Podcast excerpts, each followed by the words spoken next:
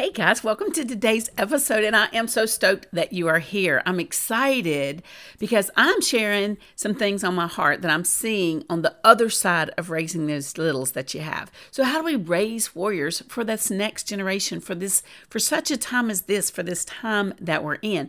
That's what we're going to be looking at today. And before we do that, as a prelude, have you checked out the course that we've launched? Five Days to Faith. This is going to be for you. If you go to church but sometimes wonder why you're bothering, or you think you're Christian but you have some doubts, maybe you're struggling with how to pass along your faith. And if you answered yes to any of that, or thought, yeah, that's me, in this really short course that I've put out, it's just five days, it's designed for you and for your busy life. We're going to be looking at what the Bible says about faith, being a believer, and living it all out. I mean, how does it all work together? And you'll be able, once and for all, at the finish of these five days, you will be able to put your stake in the ground and say, Yes, I know what I believe, and you're going to leave with a solid foundation of this is what the Bible says, and this is where it says it. So I hope you will take a minute to check out the link in the bio or go to kathylanham.com or come join us over in our Facebook group, Productivity and Proverbs 31 Community, because that's where it's all found. And guys, you want to do this. You want to be a part because this can change the way that you look at life and the way that you deal with whatever it is that's coming your way down the pike. So I hope you'll take a second. Go ahead and hit pause and jump over there and do that. Hey, friends. Welcome to the Productivity and Proverbs 31 podcast. I'm Kathy Lanham, your host, your mentor across the airways, if you will. I'm a mom of five, former teacher, and top 2% company leader. Now I'm a coach, a podcaster, and a business strategist. Stick around if you're a Christian mom with some big dreams, a messy bun, and sweatpants. You might feel all the guilt, but you refuse to be a Pinterest perfect mom. You live in your car, and reheated coffee is a staple. If chaos is usually rampant and you'd like some practical tips, on how to grow a business, grow in your faith, and get some control with an occasional date night thrown in as a bonus, hang around. Because as we grab these few minutes together, I want to help you keep growing in your faith, build a business that lines up with your God given gifts and talents, and make memories of a life you love. So reheat that coffee and let's get started. All right, mamas, I'm going to give you 10 ways to raise warriors for the Lord, princess warriors male warriors, warriors for the Lord, men and women, girls and boys, teenagers who know what they believe and are able to stand in the faith. And I'm doing this, of course, from a position of perspective because I see where in my life and in my parenting I was more of a Pharisee than a true disciple of the Lord. I can see mistakes that I've made, and I can see in the lives of my children how they are or are not walking out their faith. So, from that, I want to give you guys 10 practical, quick and practical, tactical steps that you can use that will hopefully be principles and precepts that you'll underline and have in your journal in your heart. And I hope you will grab your journal because I mean, some of this is just stellar. You can say that when the Lord gives you the words and you don't think them up yourself. So, number one, my very first way for you to raise a warrior in the faith is for you to grow in your own faith, that you can't pass on, teach, or model something that you don't have. And then there's nothing like children to move you from religion to a relationship and put you on your knees.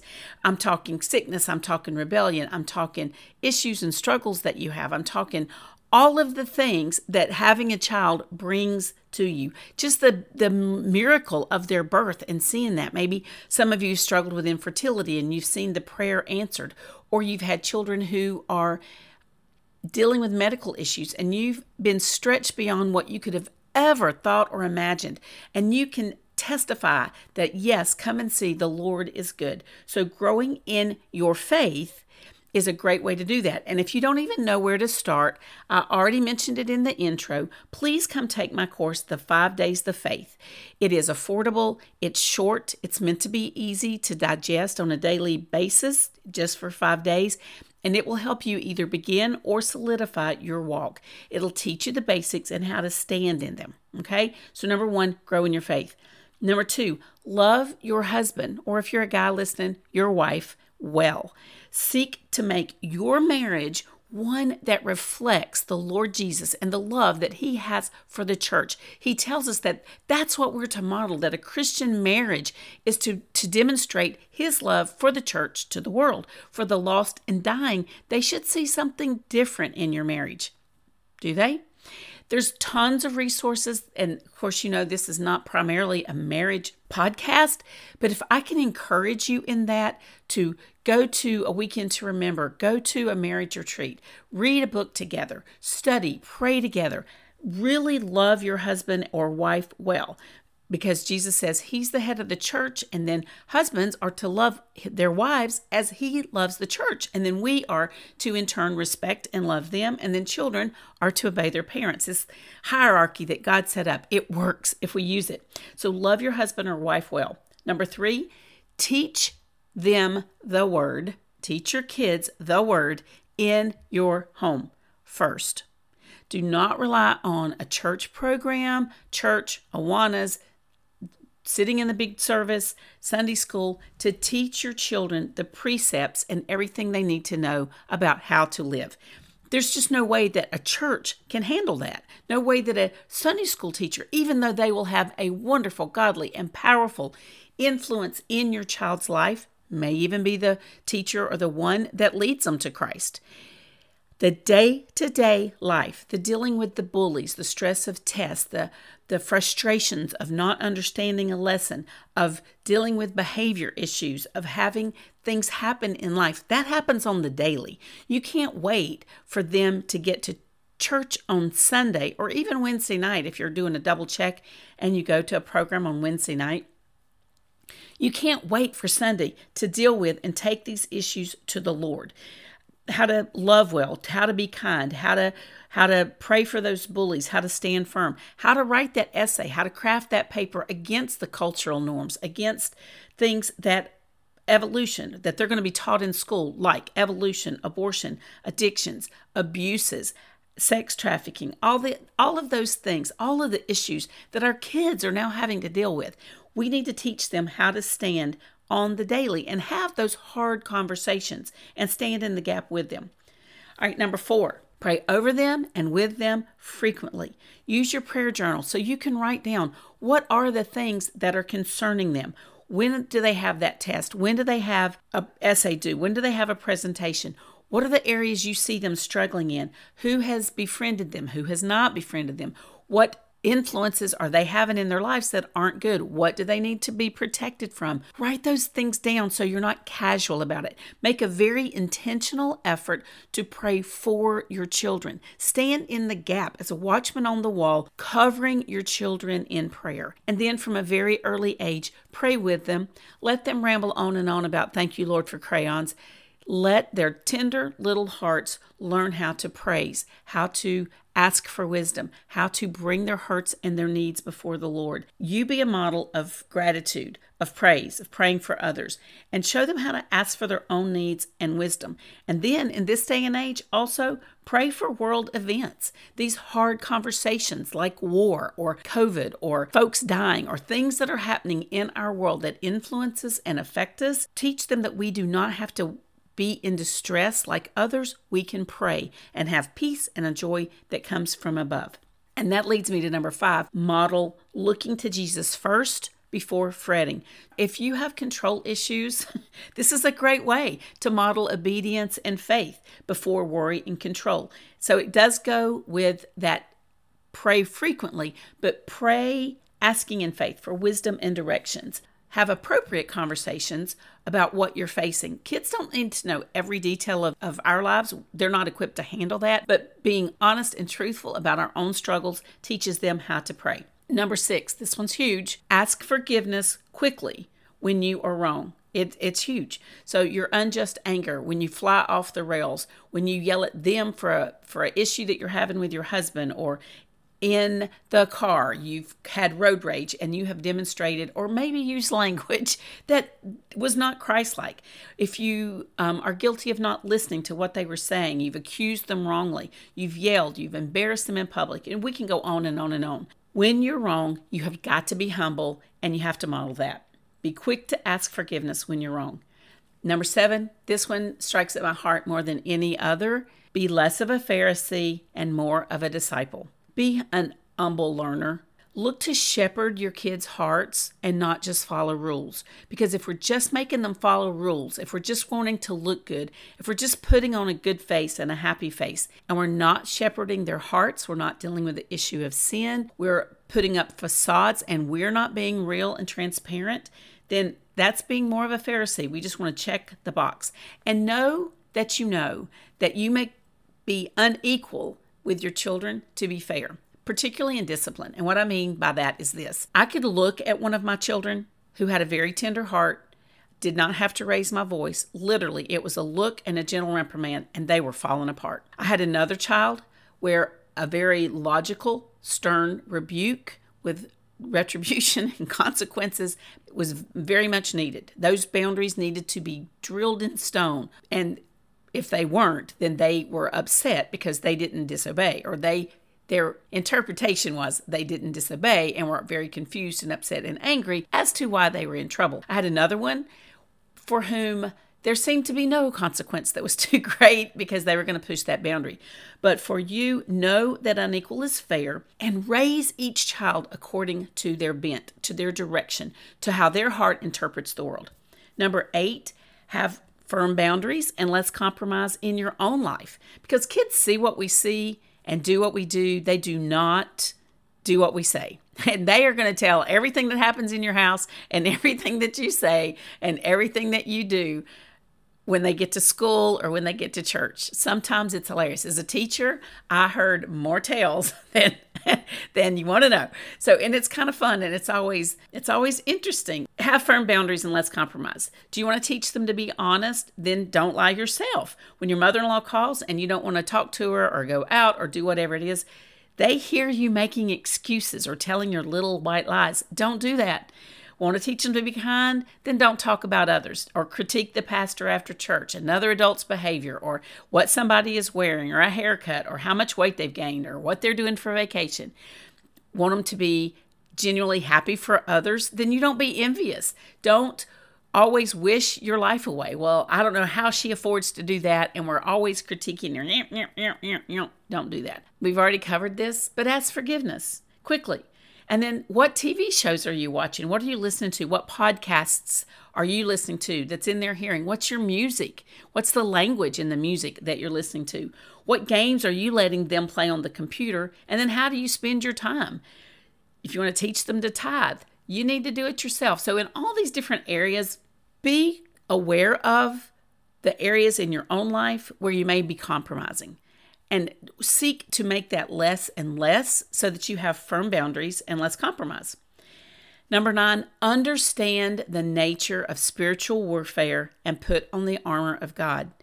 Y'all, this could be a whole course. This could be multiple teachings right here. Put on the armor of God. We're given that armor for a reason, and this is found in Ephesians 6. Okay, it starts in 6. The whole chapter is great, but 11 to 18 is the section that I'm talking about because we have an adversary who wants to seek, kill, and destroy us. He looks for those for whom he can destroy. And it doesn't have to be that we're out uh, dealing drugs. It does not have to be that we are, you know, we want to think of doing things like killing people or lying. We murder with our tongues. But if Satan can get us to be just not using our gifts, if we're just not being faithful, if we're just not attending to our Bible study. Just those little things that we we go 1 degree off and then that 1 degree slowly over time becomes 3 degrees and then 12 degrees. And then pretty soon we're so far off course, we've just drifted there. We don't even realize that we're there. And that makes Satan so happy. But we need to put on the armor of God daily because we need to understand that we are in a battle with the spirit a spiritual battle of the heavenlies, is what the word says. It has eternal consequences, and we need to be strong in the Lord. We need to have our belt of truth buckled on, our breastplate of righteousness firmly in place, our feet fitted with the readiness of the gospel of peace so that we're ready to share that. We need to take up the shield of faith because the Bible tells us that's how the arrows of the evil one are extinguished and the sword of the spirit and that does not mean your bible just waving it around it means specific scripture to that issue or that problem And then, last but not least, attend a Bible believing church that honors and accurately teaches the Word of God. And it honors that above programs or concert like music or flash and show and bang with no substance. It's in a Bible believing church that we're that we grow, that we're stretched, that we can find fellowship, mentors, prayer warriors, fellow workers in the field. It's where there will be programs to supplement what you're doing at home, not to be the sole source of instruction, but to supplement what you're doing at home. And again, if you need help with that, please run, do not walk. Click on the link in the bio. Take the five days to faith. Get started in your own walk. And all you have to do is stay one step ahead of where they are. Have a tender heart that's teachable, that wants to learn and to grow, and then share that with your children. And there's lots of things, there's lots of groups. You can attend vacation Bible school, not even at your own church. If your church doesn't have, say, a children's choir, children's programs, or Awanas, or Victory Kids, or Disciple Kids, or whatever we want to call it, whatever their ministry is, if your church is maybe an elderly church and doesn't have that, then look for other places where you can enroll your kids and you can go be a part and fellowship as a family. And that's kind of a bonus as number 11, attend church together. As a family, go to church. And I can hear some of you going, yeah, well, my husband's not going to go. Then, mamas, you stand in the gap. You get those little babies ready. And if it's not being, you take those littles to church. You let them hear the word of God. You let them sit under the teaching of the word. Model for them and bless them with your faithfulness. You pray, and then you pray and you trust that that word will not return void, that when they're old, they will not depart from it. Because that's an axiom in Proverbs raise your children in the way that they should go. That means according to their bent. And when they are old, they will not depart from it. That's a truth I'm trusting on for my own children. It's a prayer I still pray for them daily. And as I enter into spiritual warfare for my kids who have foster kids, who are dealing, working in the mental health field, who are working as health heroes and saving one, others as the multitude of jobs they have one that's classified and one that's going out doing incredible engineering things. I pray for them and their spouses and their children and my grandchildren to be that at the end of the day, at the end of the day, when the Lord calls us to account for the life we've lived, that we will hear, Well done, my good and faithful servant. And sister friends, I'm praying over that over you and for you today. And so I'm just going to close this in a word of prayer. Father God, I just give you this time that we've had together. It's been short, but Lord, I pray, Holy Spirit, that you will use it to effectually teach and nurture the hearts of these moms and these dads, that we will re engage, that we will enter into the fight. If we've not been faithful to stand firm, that Lord, you would teach us to stand firm, that you would give us the wisdom, the discernment, and the direction that we need to be more like you and less like the world. And Jesus, I pray that to the glory of your kingdom. Amen. Guys, thanks so much for t- taking precious time out of your day to listen as you go. And as always, you go be a blessing to others because when you're a blessing to others, you know it's going to bless your heart as well. Take care.